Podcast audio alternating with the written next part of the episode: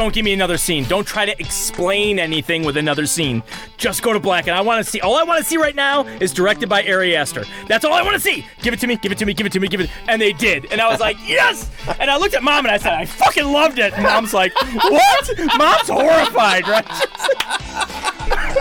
Poor mom has no fucking clue what I just went through as a film lover and a screenwriter. Mom's terrified. Yeah. She's mortified.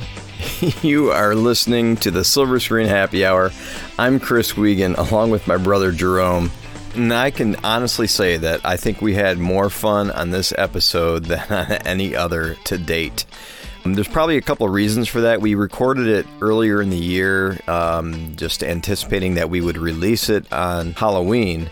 We got into this, and Midsommar and Silence of the Lambs are two of my brother's favorite movies. I, you know, I think he talks about uh, the ranking of both in the podcast, but uh, you'll you'll hear it in his voice. He's just downright giddy as soon as we started recording, and I enjoyed it. I just.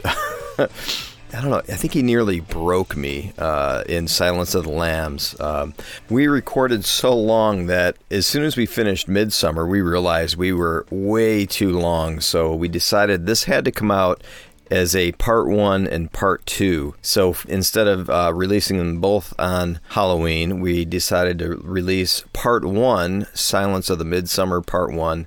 Uh, which covers Midsommar, that's this episode, on Friday the 13th. And in a couple of weeks, we will release part two of Silence of the Midsommar on Halloween. And that one we will cover Silence of the Lambs. With that said, I'm going to get the recording of our conversation on the film reel for you. And I just want to ask you to do one thing. If you are enjoying our show, share it with somebody and let us know. We would absolutely appreciate it. All right, so what are the movies for today, and what are we drinking?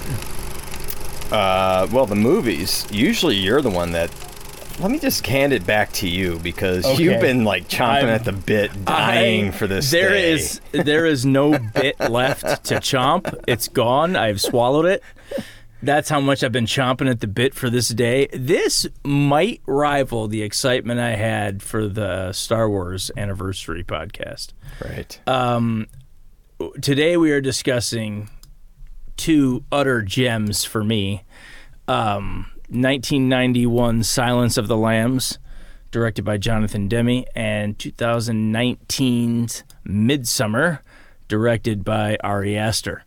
Um, I have to say that these are two of my favorite films. Um, well, I wouldn't say Midsommar's cracked like like my top 10 in any way, I don't think. Um, but it was certainly my favorite film of 2019. And I could not tell you how disappointed I was when it got zero Oscar nominations. um, a- and, and, uh, you know, recently I went back and looked at the Oscar nominations for that year. And I remember thinking, it it should have got a Best Picture nomination instead of that film, or it should have gotten screenplay at least instead of that film. You know, I'm not going to say which ones, but I definitely thought it deserved to be in there. And Florence Pugh should have been nominated for Best Actress in there somewhere. And I'm not saying she wins any of these, I'm not saying it wins at all. But to completely snub this film on an Oscar front is just an abomination. Yeah, so it's very fresh for me because I watched it twice yesterday, and I am. Whoa. I've been very disturbed today because I couldn't sleep last night. So were this the first two times Oh my- watching it? Yeah, yeah. I had never saw it before. oh my god. I. uh, so let's start off by. Well, let's start off with what are we drinking? Let's do that Okay. first.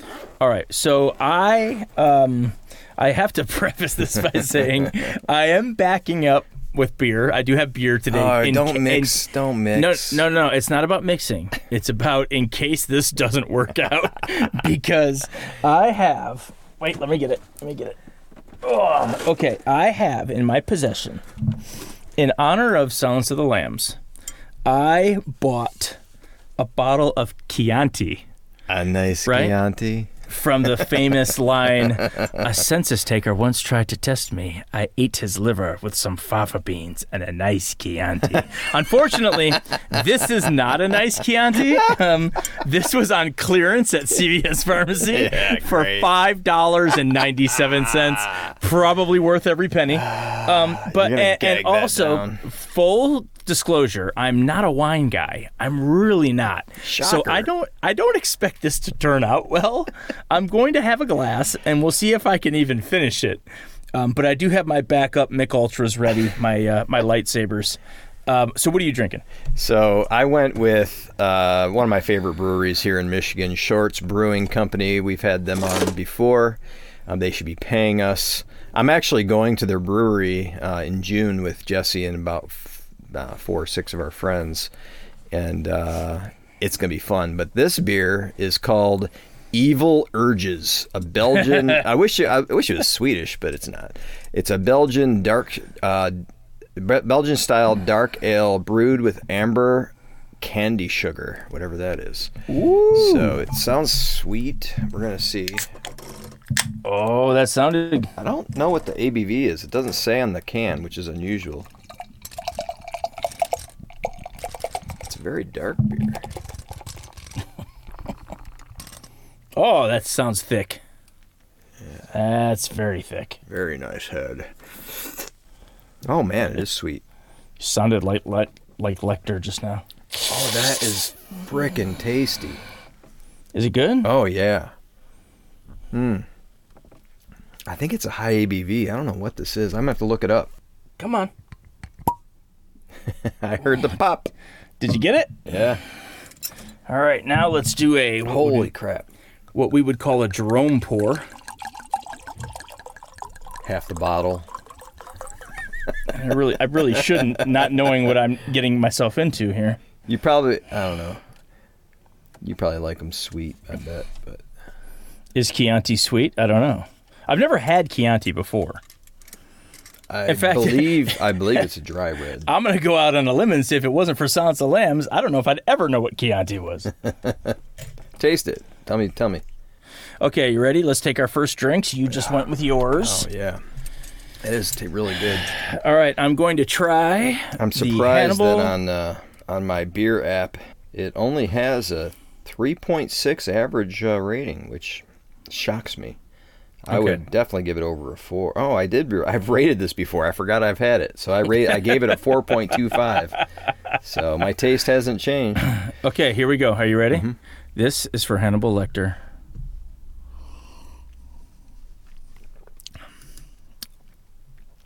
Now, the look on your face. I can't tell you if it's good or not 'Cause you don't because I'm not a wine drinker. So it's I- not sweet, right?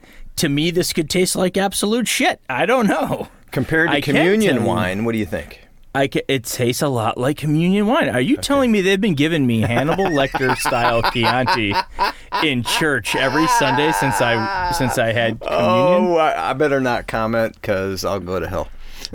Uh, Um, it's actually not bad. Now they said I did look up to whether or not to have it chilled or not, and it said Chianti should be chilled. So I, I had the bottle and I kept it on its side to keep the cork moist. Of course, you wine drinkers know what I'm talking about.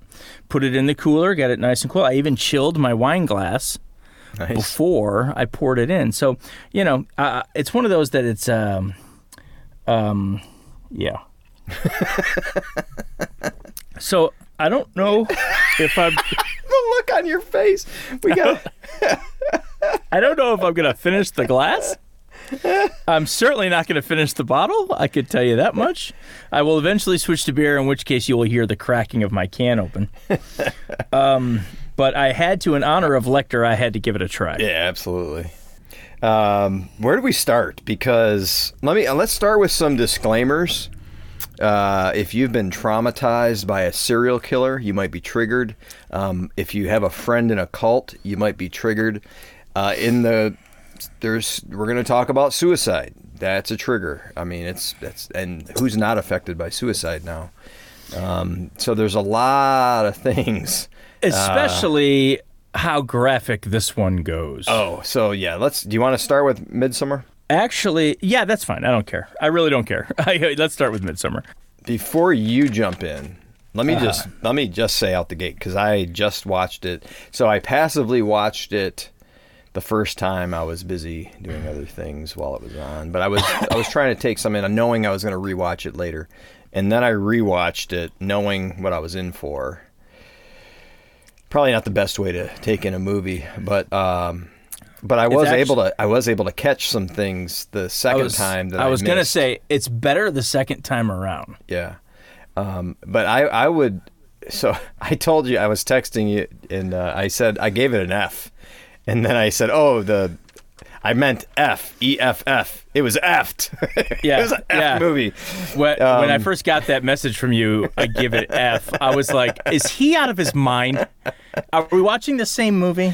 So here's the thing, though. It is an effed up movie. Yes. I'm censoring myself here. I don't know why. It's an effed up movie. It it demands the F word. Um, you, I I will do that for you. So, but I will. I agree with you that it was snubbed 100%. It was snubbed at the Oscars. I I don't know why it wasn't nominated cuz I I do believe it's a horror masterpiece. I mean, it's, It is. It's it was brilliant. I mean, the directing, the sound, so many even the even the visuals when they were on their highs, their trips. Yeah, yeah. There's some You like know? mushroom trips. Uh, Yeah, Oh, here's another thing. Yeah. So if you've been triggered by a bad acid trip or a bad mushroom trip, don't watch this movie. I'm just gonna tell you right now. Do not watch this movie. Oh, Uh, I did acid in high school, and I was like, I was having flashbacks of like some rough trip I had. I was like, oh my god, this is bad. I mean, Will Will Will Poulter's character is. Uh, um, I hope I'm. I hope I'm pronouncing that right. I hope because uh, I, I believe. Uh, I, I, is he European? I think he's European in real life, but so I might be. I mean, he might have a European sounding last name, but Will Poulter, for as far as the it's written, Yeah. um, he's he's the comic relief of this movie, pretty much. And when he's like, they're having their trip, and he's all, "Oh man, there's a new person coming. I Yeah. can't take any more new people." and that is 100% real. Anyone that's done anyone that's done hallucinogens knows you can't you can't add a new person to a trip. It's just it's just it'll go bad. yeah. Oh my gosh. So but yeah, I, I think in like um, the visuals, like you said, like um, so to have a horror movie that is 100% set in the daytime is unusual. It's bright and sunny in just about every Yeah. scene. I mean, there's some indoor scenes that aren't as bright. Or actually, I should I should take that back. In the very beginning of the movie, it's dark.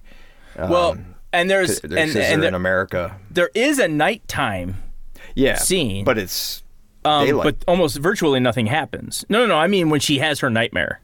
oh, it's dark out, but Yeah, it's yeah, all of it's all of a two minute nightmare that she has. Right, And I right, right. and I want to say, well, no, no, no. There is another part. Um, uh, we'll we'll get to it. It's it's one of the it's one of the murders. But anyway, um, again, full disclosure, we're gonna have to talk endings. Oh, we got to spoil this one. So if Yeah, you if you plan on watching this, just shut it off right now. Go watch it and come back to the podcast because we're gonna ruin it for you if you if you want a surprise. Um, And as far as Silence of the Lambs goes, I mean, come on, that's what Yeah. thirty years ago now. Yeah, For- yeah, long so, time. So, so you you obviously everyone has should have seen it or at least knows the gist of what happens in the movie. Um, also, uh, it's fair to mention that um, we've brought up Midsommar in previous podcasts. Yeah. And I remember saying uh, when we talk about great writing and like how it ends, and you know when the ending is. Oh, yeah, it's yeah. perfect. It's so perfect that you I just remember say you yourself, saying that. So when it happened, I'm like, "Yep, that that was Yeah. perfect." right? Right? credits roll. Roll the credits now. Don't add another scene. Roll the credits right now. It's perfect. And it ends. So I mean, God, what? And, talk about a coming out party for Florence Pugh.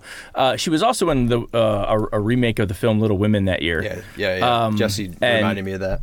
And that just splashed her all over the map. So I mean, and of Yep. course now she's you know she's in Marvel movies now, and now she's going to be in the Dune sequel. Um, Another what a- uh, another person I did not know that was in this because I hadn't seen it, and uh, William Jackson Harper, who also is in The Good Place.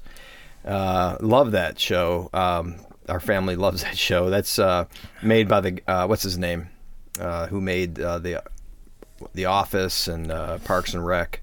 Oh right, um, the the guy who plays Mose. Yeah, plays Mose. Yeah, but anyways, William uh, Jackson Harper, great actor, and he played a great part in this movie. and he is uh, he he's um, what's his name in the movie? What's his name in the movie? It is uh, Josh. They Oh, just right, call he him plays- Josh. he- I don't know his last Yeah, name. But. no, he yeah, that's right. He he plays Josh. So there are uh, for anyone that doesn't know, we'll we'll recap this basically. There's um there's these four friends, Christian, Josh, uh, Pelle, and uh, Will Poulter's character uh, Mark. Yeah, Mark. Every time I mention him, he's funny because he brings so much comedy to the movie. Yeah. But so they are when planning he this pissed on the ancestral the tree. ancestral tree. and then Guy's later gonna he's kill me, isn't he? Yeah. Later, Ol- Olaf, Olaf is staring him down. He's like, looks like somebody's still pissed about the ancestral tree. Um, and he's like, is he gonna kill me? Anyway, um, so oddly enough, he had no idea how true that was. Yeah. So, um, so these four guys are planning the Swedish trip. The movie opens though. The movie is not from their point of view. It's it's Dani Ardor, uh, Danielle Ardor. She is played by Florence Pugh. She's the lead in the film. She suffers a, a tragic event. Like it can. Oh, we'll, we'll get into it in a second. But uh, the most uh, horrific way to open a film. Yeah. Um, and and then, excuse me, she finds out that her boyfriend, her rather uncaring boyfriend, who's been planning on breaking up with her behind her back, he's talks to his friends about how he's wanted to break up with her for about a year. This He's, he's quite a douche.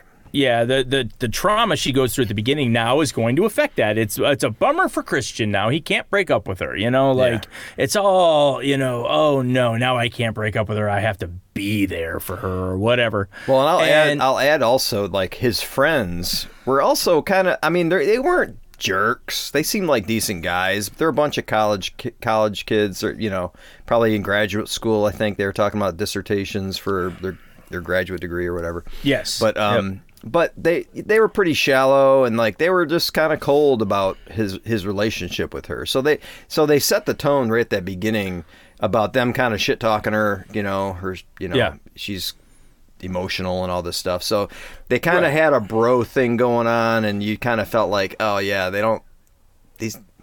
they- They're not in it for the relationship, right? So- there's there's even a line in there that Mar- I believe Mark gives when they're at the bar. And he says, just drop her or something. He goes, and then you know what? Maybe you'll meet a chick who likes to have sex.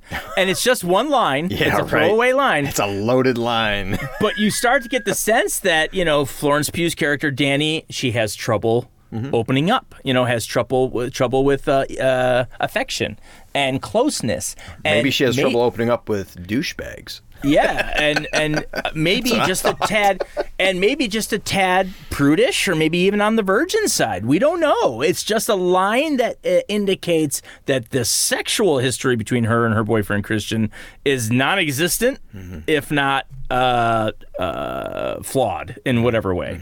Um, uh, it's not existent enough for Christian, that's for sure. Um, but anyway, so uh, she decides that she wants to go with them on this Swedish trip, or he asks her, sort of like expecting her to say no. Well, she doesn't.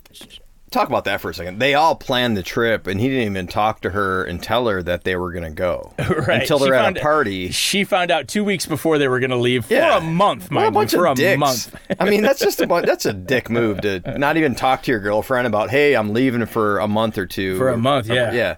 So it was just. So, but they did a good job. So that's that's another thing about the writing and the directing.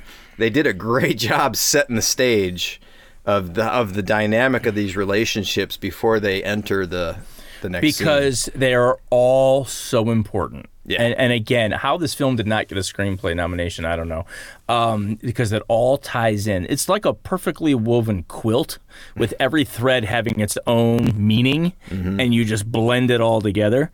Um, which is what great writing is. But anyway, so she decides to go on this trip with them, and of course, it then it starts to take a turn into somewhat of a horror film, uh, where they're at this uh, this cult like commune, and um, they meet some other Swedish people. It's in Sweden, and uh, one of the guys has brought two of his guests from Europe. I can't remember if they said. I believe it was was it London, London. yeah. Okay, I was gonna say London or Paris, where Connie and uh, oh, what's the other guy? Uh, the two, yeah, the two, the the the couple that Ulf, uh, I'm sorry, that Ingmar brought. Ingmar was the name of Pelle's friend. Pelle is the one that takes him to this, by the way, because he's from there. It's his family. Is it Simon and Connie? I'm looking at the cast Simon. list. It is. It's Simon. So Simon and Connie were brought by Ingmar, who is Pelle's friend.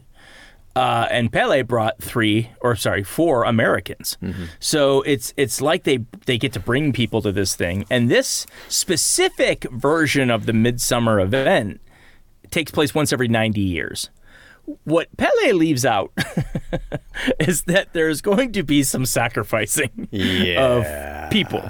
Um, they, uh, there's Well, what's, other. what's crazy about that though, what really blew me away is they they played it off like I think it was halfway through the movie before I realized, oh my god, he he brought them here to be sacrificed. Yep. Yeah, and because like at first you're like, wow, that's so like so let's get into the the the what what happens like the day the first full day they're there, the day after they trip and they're, you know, they get there and uh they have that ceremony that you were just about to start that, but there's the I forgot what they called it, but it's basically a ceremonial suicide um with uh the Yeah, wait. 72 year olds, right? Wait. Yeah. Let's get it. We're getting ahead of ourselves now. Well, so let's. okay, but but what I'm I guess the only reason I brought that up is um, you have that trauma early in the movie, and you're like, wow. So it kind of dis disorients you a little bit, and you're like, holy crap, this is a weird commune, but this is just a weird aspect of their their tradition. Well, it's it's not too early. It's right before the the midpoint scene. It's, Is it ri- that it's right. late- it- far? it- yeah. Oh, wow. It's right before halfway. Okay. And it's important that it lands there. Um, but lands there, no pun intended. For the sorry, for the two old sorry seventy-two year olds. That lady face planted, man. I was gonna say who meet their untimely doom, but it's very timely. oh no. And hey, no, hey, for the record, the lady does it right. It's the guy that screws it up. I know. The guy Why fucks did, it up why did he go end. feet first? Because he was a pussy at the end. He ended up being a pussy, and he and he, he jumps so half-heartedly falls slash jumps off the cliff. All right, for anyone that's listening, so We're just we got to make fun of it because it's so so, So, traumatizing. in this commune, your life goes in seasons. Yeah. Okay. And I believe I wrote it down here so I wouldn't forget the actual seasons. Um, oh, jeez, where is it? Where is it? Where is it? Um, oh, man. I, oh, okay. So zero to 18 is spring. That's where you're a child and you're coming of age and learning shit. 13 eh, eh, I'm sorry, 18 to 36 is summer. It's what they call your pilgrimage. It's where you go to this festival, mm-hmm. right?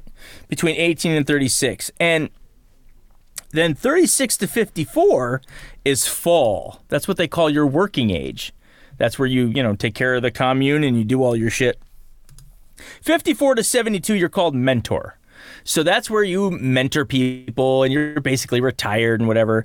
And then Dani has a line in there when she's like, "What happens after 72?" And Pelle just sort of looks at her and laughs and he's and then he does the thing, you know, with the the throat yeah, uh, he you know, pulls the- his the hand, across gesture. his throat like he's gonna get yeah. like you die. Yeah, like you die. And nobody says anything. I know. They just, They just they think laugh. he's joking. Yeah, they think they he's think he's joking. joking, whatever. and, and then they go to the ceremony where two old people have apparently reached uh, 72, and it's time for them to go. And they go up to this cliff. It's very ceremonial. They cut their palms and they wipe their blood on this ceremonial stone, and everybody's chanting and blah blah blah. And they're all in robes. And they get up there, and and the Americans and the two the couple from London are watching this like, wow, I wonder what's going to happen. And the woman just fucking Swan dive. falls over, swan dives like she's gonna belly flop into a pool, and she lands face first on this fucking rock, and her head just fucking explodes, just like like a pinata. Just Oh, shit just no. flies everywhere, so and then and everybody's mortified except. The commune people, right? Because they do this shit all the time. So they're like, whatever. But the Americans are Yeah. horrified, and the couple from London is absolutely losing it. Like Simon So- is absolutely losing it. And it. here's why this works as a horror film. I mean, if that were to happen and like I don't know, something about the setting being so bright and happy and shiny and and all the people are this is just this is just what we do, you know? It's just normal. Yeah. And Yeah. that with the juxtaposition of all the the the western or the the you know, the the people from uh, London and the U.S. are just in horror, absolute horror. Yeah. Um, I mean, it was it was it was stark, you know. So Yeah, it was it was oh. fantastic. And then of course the old man, it's his turn now, the husband, and he just wimps out at the last second. Doesn't want to land on his face. Apparently, what he wanted to do was land on his feet like a fucking cat. Unfortunately, he's not a cat. He's a brutal 72 year old man. So his feet look like, his legs end up looking like a pretzel by the time he hits the ground. They're all mangled and shit, and bones are sticking out, and blood's flying everywhere, screaming, writhing in pain. And they're prepared for this oh yeah, because apparently this shit might happen a lot where they chicken out at the last moment and they don't go face first onto the rock. They go feet first. They know it's going to jack them up anyway, so they're prepared. They bring a big ass mallet with them and, where they proceed to crush this dude's skull. this is like a Wile E. Coyote mallet. Folks, folks, folks, I implore you, listen to me. If you think this is one of those movies that don't show it, Oh no, where they're about we're about to Oh. swing the mallet and, the, and then the camera cuts away. This isn't one of those movies. No, not one of those. You're gonna see what a mallet does to an old man's face. Okay, no, it just does to, completely. his skull. I mean, Yeah, like just completely crushes it in, and they're not done. They pass it to each other, and they all take a everyone, lick. Right? Everyone gets a whack at it. Everyone gets a whack. Oh it's tradition. gosh, It's what we do. It's so rough. so all right. So all right. So so uh, I have to say before we continue, what, one of the things that made me want to go see this movie originally was I was reading. And wait a minute, hold on. Let me just tell the audience right now. You took our mother to see this movie. yes, it's fair to say. Now wait, before we even get to that, I can't believe you took mom to see. So this. I was. Re- I have ta- my poor mother. For anyone that's listening to this, I have taken my mother to see Leaving Las Vegas. Wait, I've taken Wasn't my mother she seventy two when she saw it? Uh, maybe. no, wait. wait. Not, No, it came out in nineteen, right? Get right, and then She turned seventy in eighteen, so she was seventy one. she was gonna turn seventy two She's that year. 71, yeah. She was in her final year of mentorship. That's so messed up. And uh, so I've taken my mother to see Leaving Las Vegas. I've taken my mother to see The Whale. I've taken my mother to see all, all kinds of horrific films that a, a, a, a young lad should not take his mother to see. Oh no. This was one of them. I took my mother to see Midsommar, and the reason uh, I wanted to see it was Jordan Poole. Uh, Peele, I'm sorry, Jordan Peele. Hmm. Jordan Peele, um, from everyone knows him comically from Key and Peele. Yeah. he's also a writer director. He did uh, Get Out, and um, the most recent one, uh, Nope, and uh, other. There was another one. I think it was called Us. Yeah, I've not seen any of them, and I, I really need to because I've heard you- such you- great things about them. Yeah. Oh, yeah. They're great. But you should watch them in order of of the, when they came out. None of them are connected, but you can see Jordan Peele's sort of progression as a writer director. His films get creepier as they go, and uh, so start with Get Out. Uh, it was the one he won the Oscar for best screenplay for. Mm-hmm. He said in an interview, "I had no idea about Midsommar. I never even heard of it." I, I might have saw a trailer, or not even a trailer, just a billboard or something of the girl crying, where you said it looks like Leonardo DiCaprio. So that that Yeah, picture, yeah. that picture was on a billboard somewhere. So I only knew of it by a billboard. Jordan Peele said in some sort of interview or whatever it's the greatest horror film he's ever seen, or it's it's the quintessential horror film, or something like that. He gave it some high praise. Right. And I remember watching Get Out and loving it and thinking, if Jordan Peele thinks Midsommar is that good, I got to go fucking see it. Yeah. So I took mom. Zero regrets. Zero regrets. So Um, I, I was trying to figure out like, did I get some unrated version because there were no filters when it came to nudity and you know, I mean, did they show all that in the theater? Yep. I mean, there was They a lot of dicks. Christian's red dick from from having sex with a virgin Oh girl. Oh my god, it was red horrible. dick I flopping mean, you around know, as he's running around. But I don't know. I'm just a prude, I guess. But It's- I'm not Sweden. used to seeing that in a movie. it's Sweden, Chris. It's Sweden. That's how shit rolls over there, I guess. God. Anyway, Hey, so hey, real quick, real quick. Yeah. Can you either? I don't know if you can scoot your seat back a little or turn down the mic a little. It's turning red a lot. that's what she said. How about there? Is that a little better? I think so, but you're gonna get animated again. and It's probably gonna get loud. Well, So- I fucking take offense to that. anyway, you believe this, people? He says I get animated. Anyway, so and I'll tell you how animated I am. I'm gonna pour a of another glass of this Chianti. All right. Because see, here's what's happening now. My taste buds are being fried off, so I no longer even really taste it anymore. Let's give myself another healthy pour there. You know what? I might finish this bottle. That's the beauty about wine bottles. Yeah, There's yeah. only about four glasses in each one. well, two um, if you're drinking like you are. two and a half. I am not offended by that. That- these are these these are hashtag true story. Okay, so so we're getting way we're we're fucking jumping around here. We got to go back to the beginning. So theme. We always talk about great writing, right? What's Yeah, yeah. the theme? Okay, did you pick up what the theme was? So for me, so I I, sh- I didn't flesh this out in my own thought process, but I mean, uh, what's her name? Uh, Dani. for- Dani. Dani's the lead, and she was she went through this trauma, and but her relationship with not just with her boyfriend but with his friends is what I would call sort of a dysfunctional one. She's she's like it's like she's needy in a way that's not healthy with them because she she submits in a way that like she should stand when she should stand up for herself in a couple of scenes in the beginning.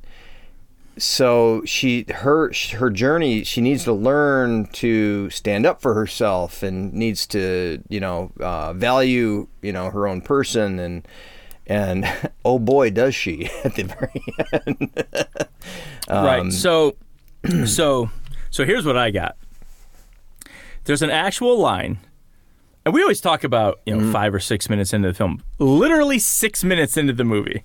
Keep in mind the first 5 minutes of this film yeah hard to watch. yeah Very very hard to watch. Very hard to watch. You didn't even say what it was, but she lost her parents because Yes. of her si- sister, bipolar sister, murdered them and took her own life. After Yeah, so and and not just oh I found out that my sister killed herself and my parents. They show how she did it, basically. how she did it. Yeah, it and rough. it is grotesque. Okay, it is. Um, uh, and, and what's uh, what I thought was ironic, and maybe this is, uh, maybe sort of a a, a director's point for the rest of the film. You mentioned how it's always daylight. All this horror happens at daylight. All these freaky, scary things are going on in the middle of the fucking day, in in a place that seems so Beautiful. uh, beautiful and benign to danger and just happiness and people are happy. There's flowers in their hair and all this shit. The contrast there. The method of suicide was uh, carbon monoxide poisoning from a car. And for for anyone that knows, if you put your car in the garage and turn it on, you, you could die of carbon monoxide poisoning because there's the gas can't get out and you generally will pass out or die in your sleep, as the father does. It appears when they're putting the bodies in a body bag that the mother woke and was gasping because she dies with her face frozen yeah, I didn't even in catch that, that. in that sort of like you know, with eyes open, mouth open. But the father, as they're putting the father in the body bag, he's no expression. He's asleep. He died in his sleep. Yep. So you get the. I, I guess what I'm what I'm going for here is the idea. If you were going to, uh, this is a horrific, obviously subject to talk about. But if you're going to kill yourself, one might assume that dying by carbon monoxide poisoning would be sort of the easy. I don't want to say easiest way, but um, less likely for I don't know. Just, destruction, pain, blood. You know what I mean? You're not blowing your brains out with a gun.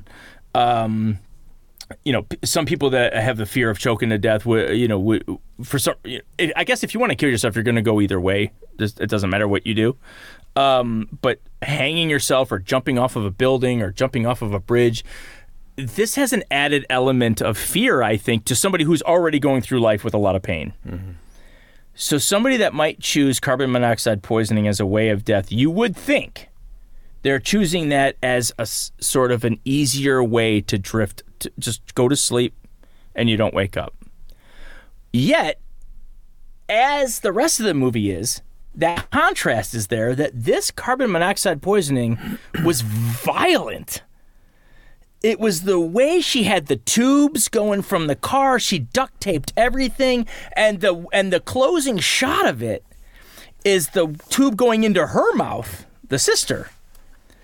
Duct taped so that even if she started to panic, she wouldn't pull it out. You know. Yeah. yeah. And and if I couldn't tell with her hands bound, I, I would have to watch know. it again. It looks like her hands are at her side, but you can see vomit all over her shirt. right? So it's like God, what a way. Yeah, it was so if, traumatic. I kind of backed away from the TV and with my hand over my face. Yeah, I just if you, didn't. I actually purposely didn't study the scene because it was rough. I was like, Man. at all that that would be, you know, again, uh, there's obviously get help if you've ever had these kinds of thoughts. But if you ever thought that carbon monoxide poisoning was, well, if I had to do it, that's the way to go you you will think differently after you watch this movie because and it's traumatic for those who have to see the aftermath as well so. My god yes exactly. Like it's just what a horrific opening 5 minutes to a movie. This does have an interesting connection to Silence of the Lambs though I wanted to mention. Hmm. okay we always talk about uh, script, stru- script structure. That Chianti's hitting you. second second glass, baby. That second glass is kicking in. Um, script structure that you usually open with your main character and you kind of show w- their life as it regularly is, right? The usually the first 10 15 minutes of a movie is what Blake Snyder used to call at work, at home, at play. You show them a day on the job. You show them maybe at home. What do they do when they're at home, when they get home from their a long day? And then maybe show them doing something recreational, you know, something at play. Maybe they play racquetball or something. The point is, you're setting up this person's regular life before any shit hits the fan, which would catapult them into Act Two. Both Silence of the Lambs and Midsommar sort of flip that. They give you the craziness right off the bat. Clarice meets with Starling in the first 10 minutes of the movie. Like, we meet Clarice Starling, and boom, she's told right off the bat by Jack Crawford, "Hey, you're going to go meet the psychopath in this cell today. Go right. talk to him." We haven't even met Clarice. We don't know anything about her yet. And yet, that's the bludgeoning we get in the first 10 minutes of the movie is her meeting with Lecter. We don't know anything about him right. other than he's a cannibal. We don't know anything about her other than she's a trainee. Same thing in Midsommar. We haven't even met Dani. We don't know what the fuck's going on yet. Right, right. And we're met with this traumatic opening five minutes. Both films, before you get to that second turning point, then slow down a little bit. They give you the trauma up front. I wouldn't say Silence of the Lambs is trauma, but meeting uh, Lecter for the first time is very unsettling. And then they pull back a little bit. Then we get to see Clarice. We'll talk about this later, but we then we get to see Clarice is sort of like at work, at home, at play kind of thing, and then Dani uh, is uh, more of her is how to, uh, I'm just dealing with this now. You know what I mean? I'm right. I'm right. I'm sleeping all day. I'm not going to class anymore. I I've just been suffering for because the movie takes place it's wintertime. Yeah.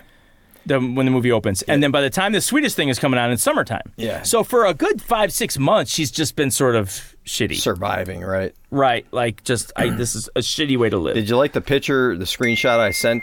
What was Yes. that ding? Why is that not? Let me silence my phone. Sorry about that, everybody. Silence Yeah. your phone. Silence So- of the phones. Yeah, so I sent you a screenshot or of the Yes. of the of, of a scene. I paused it where Dani's laying in bed, just grieving, and uh, there's a big picture on her wall above her bed, and it's of a little looks like a little girl kissing a bear, which Yep. is so genius. And I sent you. I looked it up. I like go- did a Google uh, search on that on that painting. This film is loaded with foreshadowing. Yeah. Loaded with foreshadowing. So just, I mean, I don't know if we have to jump ahead, but um, th- there's a scene Wait, no, no, late no, in the movie let- where well, th- there is a bear. that- There's a bear. That, that, shut up. We'll get to that. Don't fucking ruin it now.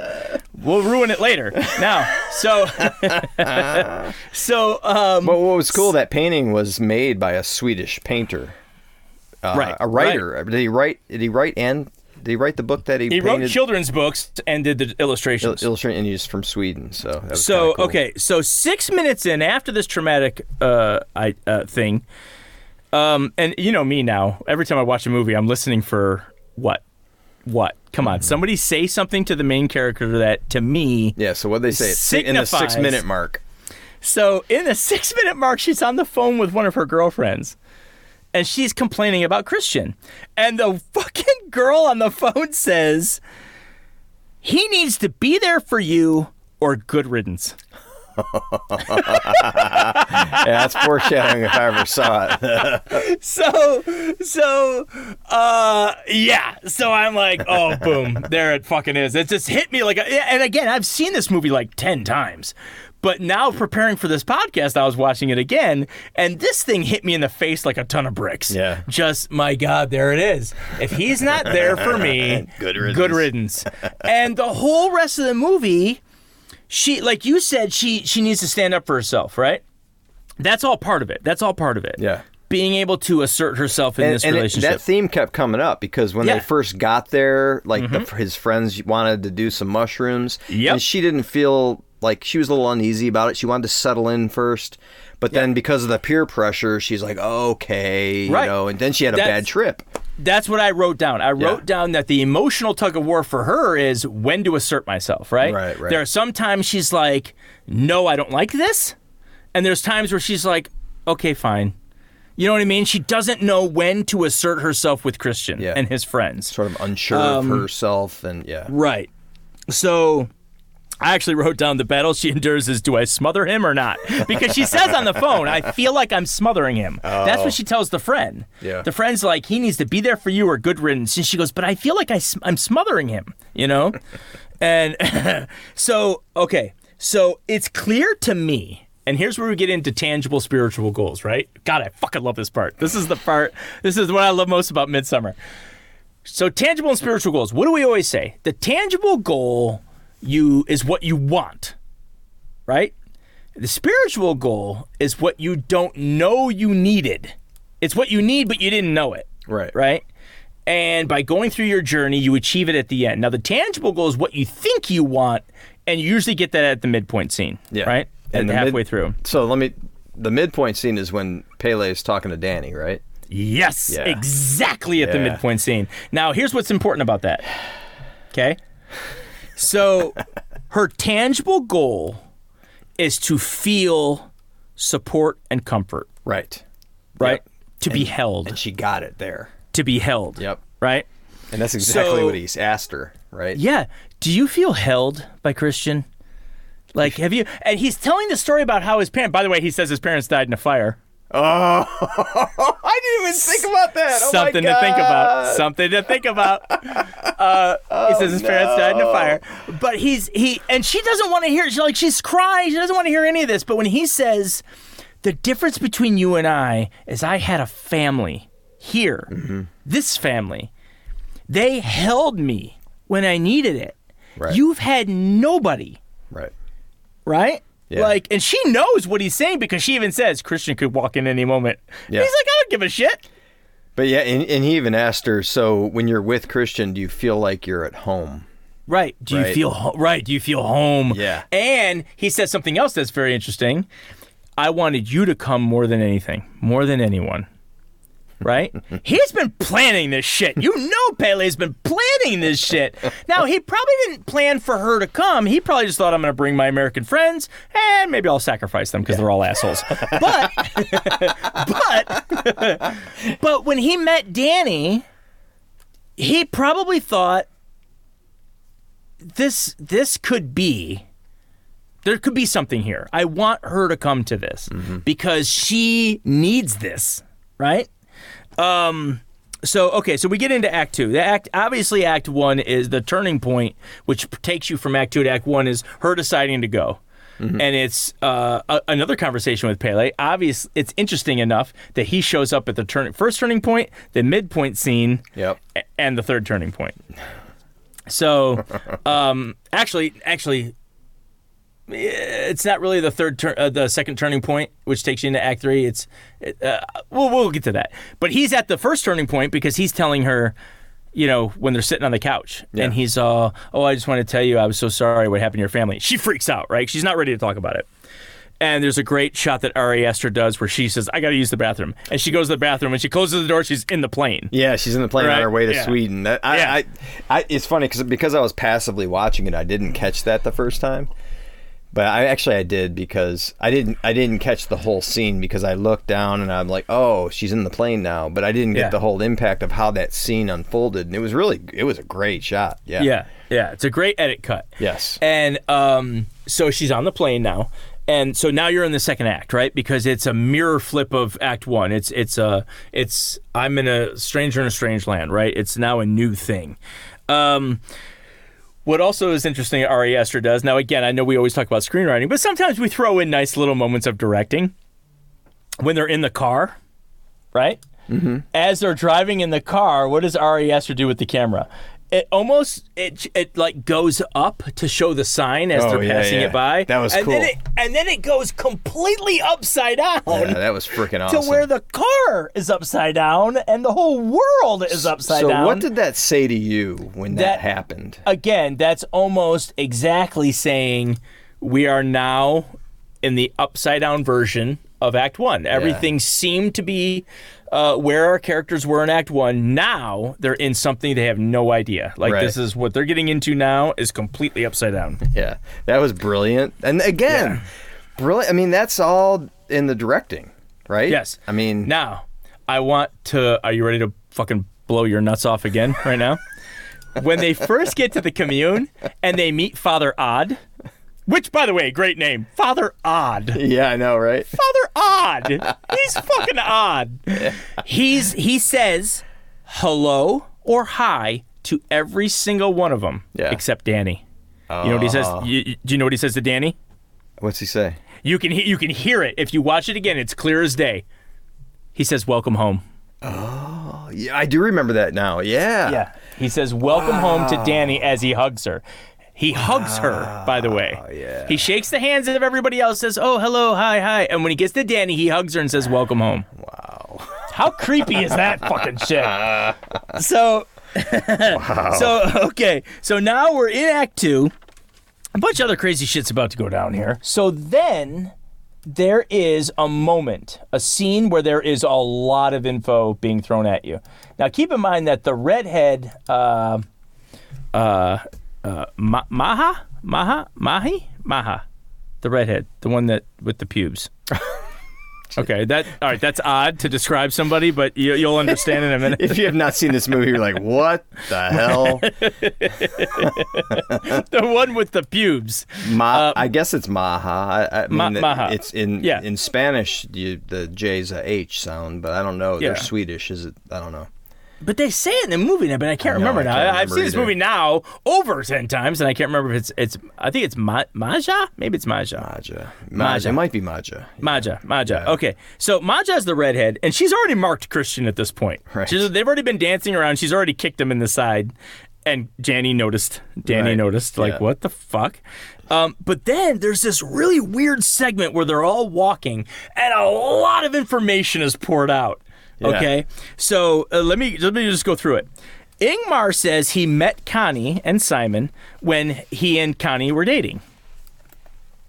And Connie corrects him. She's like, "We went on one date, and it was more like two friends." And you know, I met Simon shortly after that, whatever. And Ingmar backtracks. He's like, "Oh, right, right, right. I'm sorry, I forgot." So now you get the idea that Ingmar has wanted Connie, and because she got with Simon instead, that's why he chose them to come to Midsummer, because he's going to sacrifice these two fucking assholes, right? like, he's bitter. He's bitter that he didn't get Connie, right?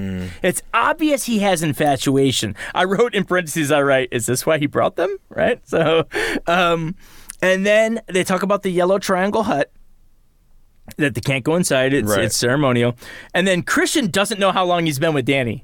When they're like, "How long have you two been together?" and he's like, "Uh, I don't know, t- two, two and a half, two years, two and a half." And Dani's all, "Hello, three years," and he's all, Yeah. oh, sorry," you know, Again, like douchebag. Right. Ex- it's right. It's obvious he's a douche. When the scene ends, they show the bear in a cage, Yes. right? And they're like, "What the? Is that a bear?" And then they show- like, actually, someone said, "Are we not going to talk about there's a bear Right. here?" No, nobody's going to talk about the fact there's a bear in a cage over there. And then And as it was the a camera, grizzly bear. It wasn't just a little brown bear. I mean, a little black bear. And as the camera pans away of those of everyone leaving, there's a a drawing, a picture that's like held up uh, by tree branches or held up like a banner almost. It basically is dictating what's about to happen next. It's a drawing of a girl who's infatuated, who trims her pubes, puts it in food for her man so to eat, the man that she wants. It's so She puts her pubes in his food. And then, and by the way, there's a drawing of a twat Did of we, scissors. did we give a disclaimer about how disturbing this movie is? I Yes, think we did. we did, did but we already. should continue. Well, So it's too there's late a now. there's literally a picture drawing of scissors cutting pubes off of a hairy twat, and the the hair is cooked into food. But wait, it's it doesn't end there. She takes her period blood and puts it in his drink, Oh, yeah, and there all this is in the drawing. yeah. And the end panel of the drawing is that the man becomes infatuated, right? So, ladies, if you're listening, if you want a guy, all you have to do Oh, come on. don't, don't even finish the sentence, man. is trim off some pubes, somehow put it in his food, you gotta make a mi- mix a cocktail of some kind Without of him knowing. hallucinogen drug. and then put some of your period blood in his ah, drink. Now, if you could pull those two things off without him noticing, he's yours. He is yours. He's yours. So nasty. You own him. So ah. anyway, so all that is dictated out. After that, they talk about the seasons. Yeah, uh, what happens after 72 and then the next day is this ceremony okay yeah. Um, uh, by the way I, I wrote down one little note about mark being the the, com- the comedy.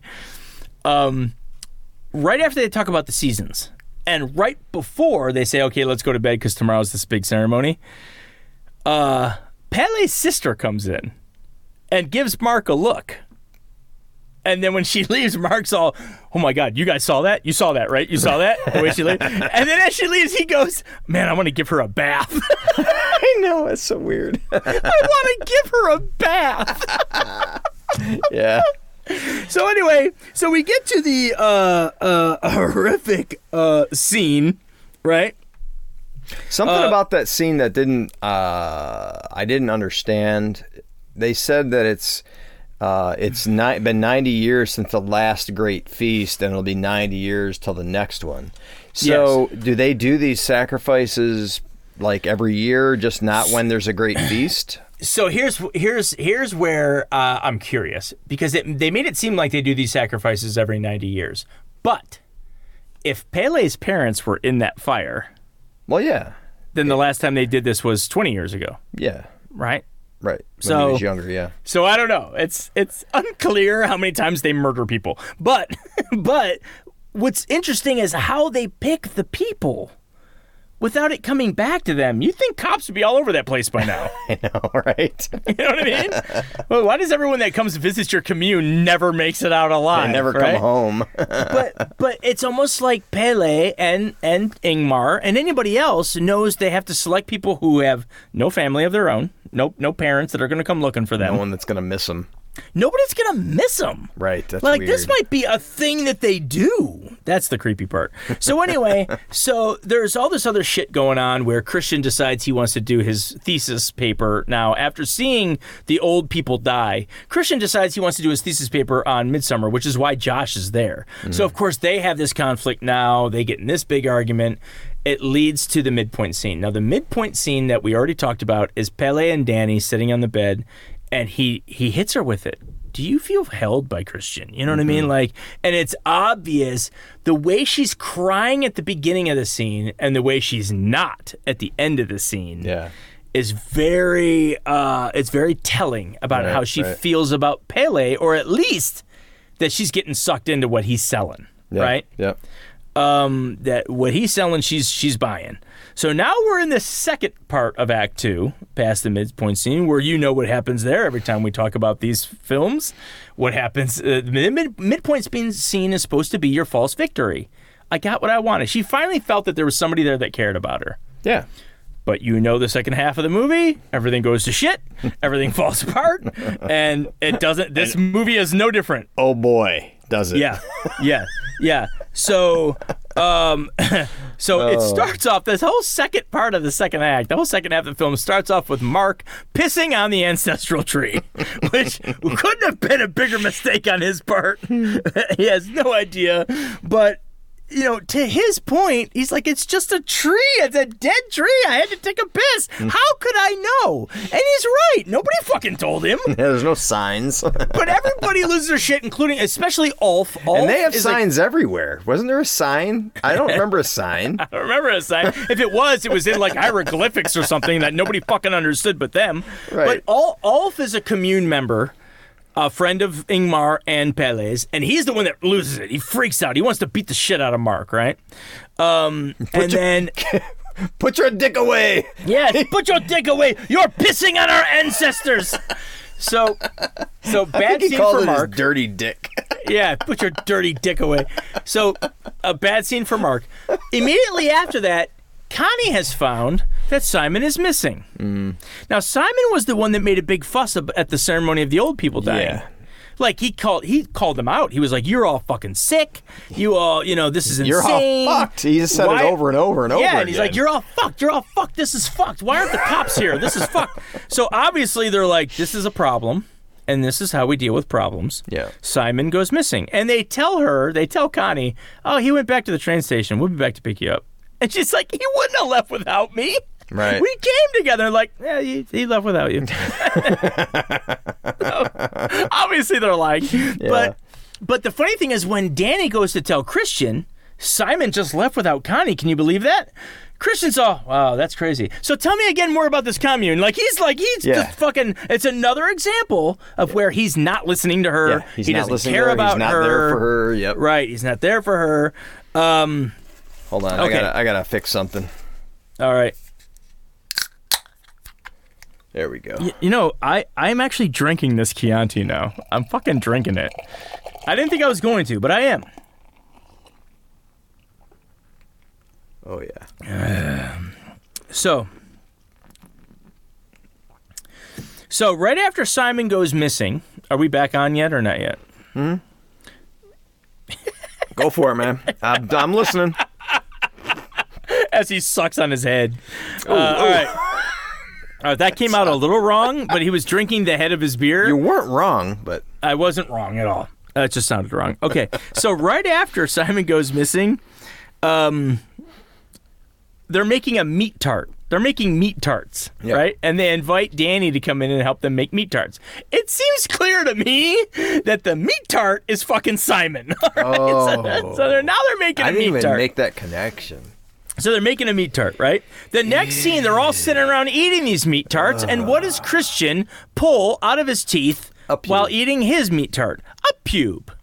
So everything is starting to go to shit And here. if you didn't notice that it was a pube, Who said it? Is that a pube? It's Mark. Of course it's Mark. It's always Mark, right? It's always Mark. Mark says, dude, is that a pube? And that's the same scene where he says, uh, where Ulf is staring him down, Yeah. mad dogging him, and he's like, looks like somebody's still pissed about the ancestral tree. Yeah. And then, and then he says, is he going to kill me? you gonna kill me? Right. So and then and then the girl that he's hot for that he wants to give a bath to, Pelle's sister, comes and gets him. Mm-hmm. Hey Mark, come here. I want to show you something. He's all hell yeah. She's He gonna doesn't- show me. Yeah. He has no idea what's coming next. So though they don't show that scene, Mark No. dies. Mark dies. They kill Mark in that in that scene. Um and then they cut to that night. I This wonder is- if that's a deleted scene. I, no, I don't think so because here's the next scene after that is the creepiest one. So this is one scene that does take place in dark, in the dark at, nighttime. Oh right. Yeah, Josh has crept out of their sleeping place Yeah. to go take pictures of the ancestral book he's not supposed to go fucking near. Right. Right? He's not supposed to take pictures of this. Chidi He- from the good place. Yes. and he goes in there and you see the uh, deformed child that's sleeping off to the side. He walks right past him, by the way, and he starts taking pictures with his phone. He sees a reflection in the mirror of somebody standing in the doorway. He turns around and he believes that it's Mark. Uh-huh. And he says, Mark, what are you doing here? You're not supposed to be here. Now, when the camera goes up and you see the reflection in the, in the glass, when he spins around to yell at who he believes is Mark, Right. the camera follows. It doesn't cut, it follows. When it follows, watch it again. Hmm. Pelle standing in the corner. Wow. Pelle standing in the corner. It goes by so fast though. I even if you that, yeah. even if you pause it, all you really see is a figure wearing Pelle's clothes and dark hair, white guy. Wow. You assume it's Pelle. P- the camera moves so fast, right? So he's arguing, Mark, what are you doing here? You're not supposed to be in here, blah, blah, blah. He gets bludgeoned over the head. Oh, yeah. Pelle, Pelle kills him. Okay? So, and then it's Ulf, which you don't know this by watching the film, but uh, I, I read it on Reddit sometime later when I first saw this movie. Ulf has killed Mark, or at least the sister has killed Mark. Ulf has decided to dress up in Mark's skin. So he's wearing Mark's face So when he leans over Josh and he's moaning. Right. That's so disturbing. Creepy as fuck. Next day, everything seems normal except we can't find Mark and we can't find Josh. And by the way, the scene opens with Dani and Christian waking up. Watch it again. Pelle's in the background changing his shirt. Wow. So something that I mean, one of the another reason I mean, it was just disturbing on its own merit, but what another reason it was disturbing for me. So like, I I, I was listening to a podcast and I don't know I don't remember where I heard it, but I guess when you have a, a traumatic head injury, one of the common like uh, responses that your body does, basically you involuntary you make a snoring sound, like a Really? gr- a gruntle like snoring sound, and what kind of creeped me out about that is, um, gosh, it was 20, 20 years, 23 years ago. Um, my wife Jessie was in a car accident, and Caitlin, one of our kids, was in the car along with three of our kids, and Jesse was pregnant, and no one got hurt except mostly, I mean, there were some minor injuries, but Caitlin had a fractured skull. And when I, I was I saw the accident happen. I didn't know she fractured her skull Oh, in that yeah. accident. So It was scary as hell. Uh, I got to the scene. Caitlin's unconscious, and she was making this. La- I thought it was like a labored breathing sound, but after I heard this podcast, I was like, "Oh wait, it sounded like she was snoring." Which was a really weird sound because I never Yeah. heard her make that sound before, and that reminded me of the accident. I, was, I had a flashback of when Caitlin was injured in a car accident 23 years well, ago. and Josh is laying there sort of like shaking almost. You know what I mean? Like his head head injury was way worse than Caitlin's was because it killed him. you know, but Right. but but yeah, it, it took me right back to this little girl in a car seat with a head injury, and it was like it messed me up. I was like, God. So yeah, now I'm sharing my trauma with the world. wow. It's, as if we didn't have enough on our plate today. Thankfully, Caitlin, you know, after three days in the hospital, she was fine. It was Well, I mean, you and I, uh, we disagree on the definition of fine. Just kidding, Caitlin. You know I love you. I love Caitlin. All right. So Anyway, so, uh, we like to give our family members little digs every now and again. So, Caitlin, join the club. Okay, so uh, and, and to say nothing of the fact of how many digs we give mom whenever we do Oh these podcasts. so anyway, well, she's our biggest fan, you know. Yes, yes. So then, okay, so the next morning, Pelle's changing his, changing his shirt. Christian is summoned by Siv, who he has to go in and talk. Siv is like the leading, like the like the maternal, sort of like the mother of this land, right? Yeah. And she's explaining to Christian all about, yeah. He go, he goes, I think she fed me one of her pubes, and she goes, yeah, that sounds about right. That sounds about right. I know. I start cracking up. Oh, and by the way, about the drinking the menstrual blood, in that scene where he eats the pube, if you look at everybody's glass, the, it's all light color, like it's orange juice. His is darker. Uh, His is dark. Christian's is darker. It's almost like a dark, dark. I don't ever want to watch this movie ever again. So, no, you got. See, that's the beauty of this one is you catch more shit. W- watching this movie is like the horror film version of Airplane, where every time you watch it, you catch something else you never caught before. Right? That's what Midsommar is. So anyway, so Oh so then they invite Dani to do the Midsummer dance. Right to do the the uh, the the May Queen Midsummer Dance, where it's a it's a like thirty girls and they dance around this structure until you dance until you fall over, and anyone that's left standing is crowned May Queen, right?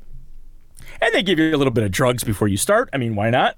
Right? right. Um, so some shit's going on about um, Christian is is being seduced uh, and and influenced to deflower the redhead, right? Maja. Um, it's almost like he was he was pinpointed from day one. Like the first day he got there, he was targeted. right. She put the thing under his bed, fed him her pubes. He drank her menstrual water. A regular, uh, you know, a day in the office. So, um, anyway, so while all this shit's going on, Dani wins the May Queen. She outlasts everybody. Everybody falls but her, Right. the outsider. And I don't. I mean, I'd have to watch it again for like the twelfth time. I don't think they threw that contest. Like, I don't think they did it on purpose for her Yeah, to win. I think the last two to fall ran into each other by Yeah, accident. by accident. I mean, they didn't make it look like they they threw it. Right, right, Right. Like she wins this shit. She just wins it. Right. Um, and then uh, there's this big thing where they carry her around and they put her in a chariot and all this shit. And then the all is lost. Now we all know what the all is lost is is where the main character has hit complete rock bottom. Right. She already is very nervous about leaving Christian alone while they take her off on this little Yeah, parade. their thing. relationship's basically hanging by a thread. It's by a thread, like a very, very thin thread. She gets back and she says, What's going on in that room? Or what's going on in that cabin? And they're like, Oh, no, no, no, no. You don't want to go there. You know, whatever. She's like, No, I gotta go. So she goes and looks, and of course, what does she see? Oh Which is probably the most unsettling sex scene I've ever seen in a movie. And that includes and that includes porn, by the way. Christian is got down butt naked. Hold on, wait. Before you describe it, so Jesse was on her way home from a thing last night, and she called, or yeah, she called me, and like the movie's playing in the background. You know, I didn't even pause it because I kind of knew what was going on. I'm like, oh, hey, by the way, when you walk in the door, you might be walking in into like in the middle of like what look may look like an orgy. It's not, but it's really weird. Yeah. So all the like the elders, Oh. the old mentor ladies, are standing in a half circle around the fuck pit. And they're there to sort of cheer on. And this is a good this is a good time to describe that the, at this moment you get the realization that um, it happened a little bit when the old people died, but this sick- this really made it clear. They have a way of feeling what they are feeling. yeah, what the people are share the emotion. They share the feeling. Yeah. So while this fucking is going on, all the old ladies are like orgasming, like they're like they're feeling it. Mm-hmm. One lady even gets behind Christian and starts pushing his bare ass, naked ass and he's looking so- like, "What the fuck?" So like disturbing. I'm trying to have So- sex with this. It's obvious minor, I might add. I'm having sex with this girl, which is a crime. it was, and yet, was so weird. and yet, there's an old lady behind me pushing my ass to go Oh, deeper. It was bad. It was so bad. So, and here's the thing: he was drugged. So Yeah, he was drugged. He was drugged, and so No basic- excuse. Basically, he No was dru- he was drugged, and they told him that the well, he actually voluntarily drank it. Yep. She she gave it to him. She said it'll reduce your inhibitions and whatever. Yep. And he drank it. He wanted to fuck Maja. That's all there is to it, right? Like So the- you, can't you can't get around it. But you can seduce it's as much as so you want. messed up, man. He wanted to do this because But- again, what did we say at the beginning? Dani doesn't have sex, or at least her affection level isn't that high. He comes to this place where this little redhead is literally throwing herself at him. yeah. And he's seduced by that. He's seduced by the idea of somebody that wants me, right? yeah, it was so. I'm in a three year relationship, three or four year relationship with Dani, who doesn't appear at all like she wants me.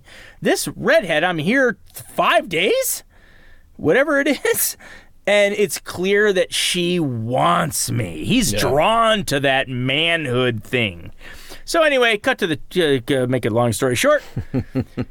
when he comes, she starts lifting up her knees and she's like, you know, I can feel the baby. I can feel the baby. And he's like weirded out now. He's like, you know what? Me having sex with an obvious minor with a bunch of old people standing around watching was bad enough. But her saying, I can feel the baby, ah, that's where I draw the line. so So, he weird. runs out. He runs out in disgust, butt naked with his red, bloody dick Oh God. running around, and then he has nowhere to go. Of course, he stumbles into a different cabin that has Simon's dead body hanging from a ceiling. Well, that was it for the elders. They blew dust in his face and paralyzed him Yes. permanently from head to toe. Yep. So, well, I would, I would say from neck down. His eyes. Yeah, because his eyes work. could move, and that was Yeah. about it. Yeah. Okay. And he so couldn't talk. So that is Dani's All Is Lost. And of course, we always talk about Dark Night of the Soul, which is the moment between the All Is Lost and the main character's decision to, to propel into Act Three, right? So, um, so uh, to me, that Dark Night of the Soul, that moment, Dani goes into the cabin with all the sisters and she's crying and they are all there with her. Remember? And they're all huddled over and she's try they try to lay her down in the bed, but she just wants to get to the floor.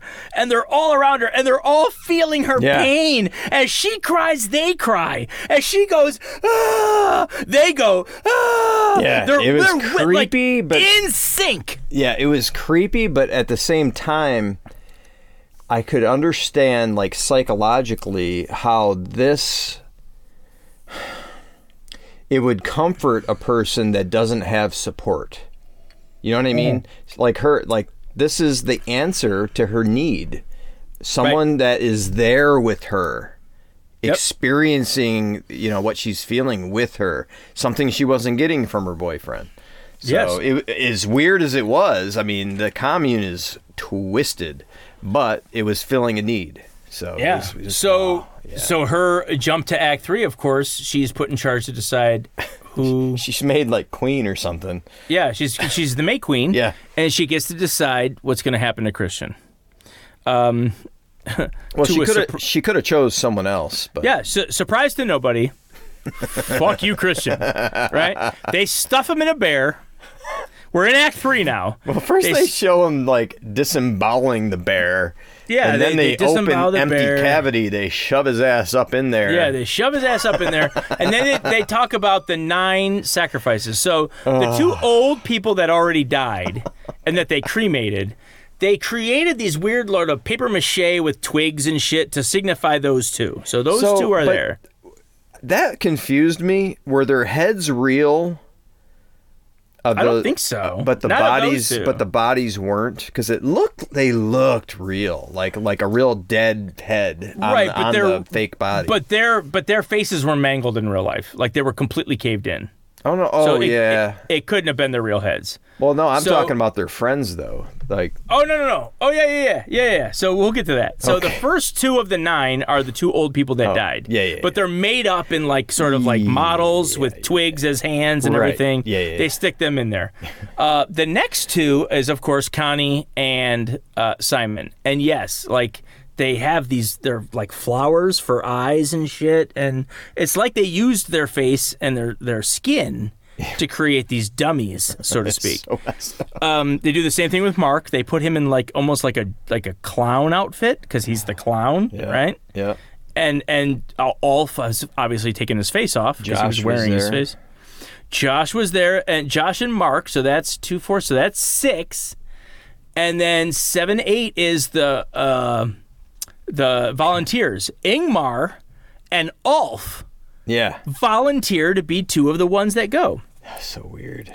So, and this is another way of maybe why they get away with it all the time, because the people that are luring them are the ones that sacrifice themselves, with the exception of Pelle.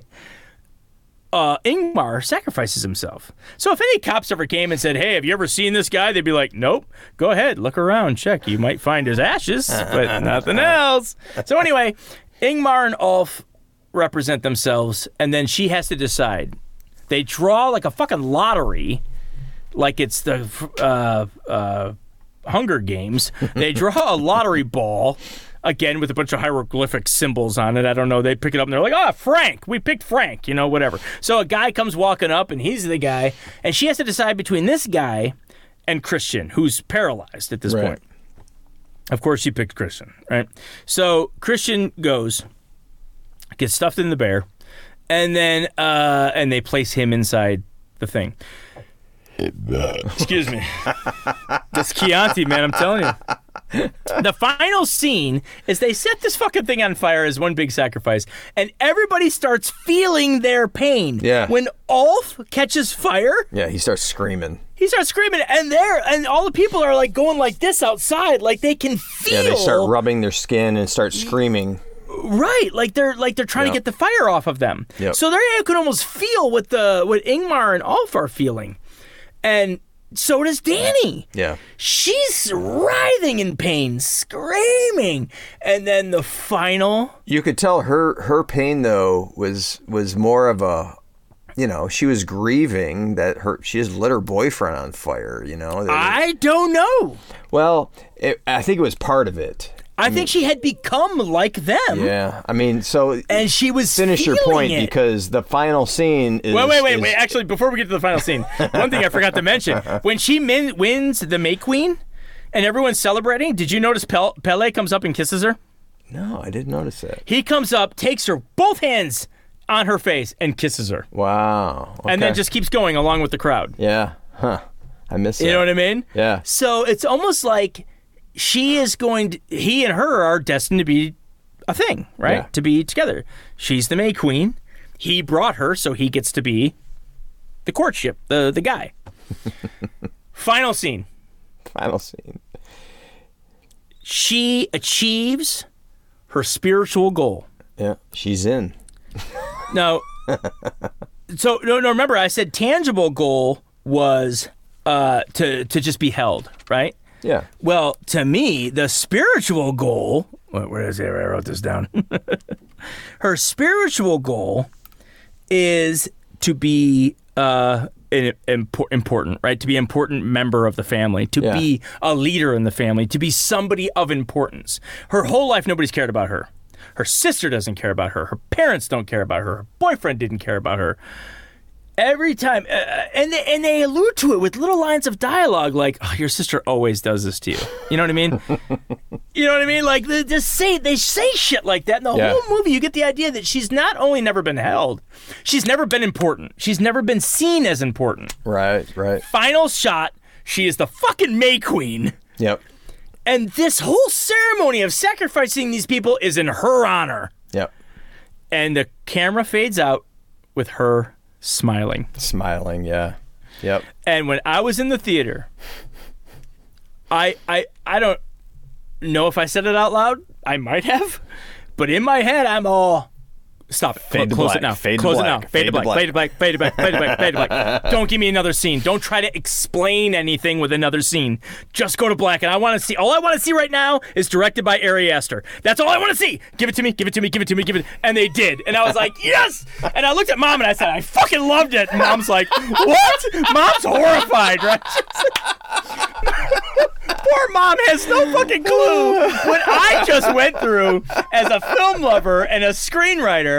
Mom's terrified. Yeah. She's mortified. Unbelievable. So Yeah. So it- here's the thing. Um, I think we need to make this a two-parter. We can continue recording, but I think we should release this in two separate recordings because this is we're at 80 minutes right now on the first movie. it's worth it. so um, we're normally done like 20 minutes ago. let me see here. If there's any other notes I wanted to add, I don't think so. I think I got everything. I'm with you though, man. I don't know how Florence Pugh did not get nominated. Oh, she best. not. She was so actress. great. She was so great. there- I mean, as you went through that again, I'm recounting how many times she had to like not just cry, but full body cry. You know what I Yeah. mean? Like full Oh my God. emotion. In I mean, because that's I don't know. It's like Her pain is feels so real. You Yeah. know, like good God. and like when she was crying um, after her parents were killed and her sister died, like you could hear like her voice was hoarse. yeah. evident and like signifying that she had been wailing for a long time because you could hear like it sounded like she had laryngitis because she was like "Ugh." Oh. it's, it's it's actually it's actually more than that. When before it happens, this is the beginning of the movie. She's talking to Christian on the phone, and she's saying, "I got this cryptic message from my sister," and that's when he's on the phone going, "Well, she always does this to you, you know." Blah blah blah blah. blah. She leans over, her almost her whole face takes up the frame of the film. And you see bags under her eyes, like Yeah. you, like, like it's obvious she's been crying so for days. leading up to this she had already been going through hell yeah Right. So you, I mean, yes, you could say, well, that's makeup. Okay, but it's still acting sure because she can't keep herself from tearing up just talking to Christian. well and anyone that knows someone or has a family member even more with that has that's bipolar um this is i mean again they're probably not going to want to watch this movie because it's so triggering. It's so because they did such a good job. Just in that brief it was only like five minutes right the beginning of the movie Yeah, where they yeah. they unfold that that whole scenario. But if someone has i bet you people walked out of the theater. I bet you people people who who lived with people with bipolar probably said nope this one's not for me because it's too real. You know what Yeah. i mean it was it was nuts Yeah. so Okay, so let's assuming that we're going to cut this into two parts. Let's start part two. okay Wait, wait, wait, wait, wait. Before we do that, any closing thoughts on Midsommar other than it got completely robbed at the 2019 Oscars? yeah honestly i'm i'm a little bitter that it got it got Right? totally snubbed i Now, mean what did I fucking tell you? I told you a long time ago. I said there every year a movie will come out Yeah. that I love more than any other movie, and sometimes it wins Best Picture, and when it does, it's great. But there, I remember I always tell the famous story about in 1995. I was such a big fan of Braveheart that in early '96 at the Oscars.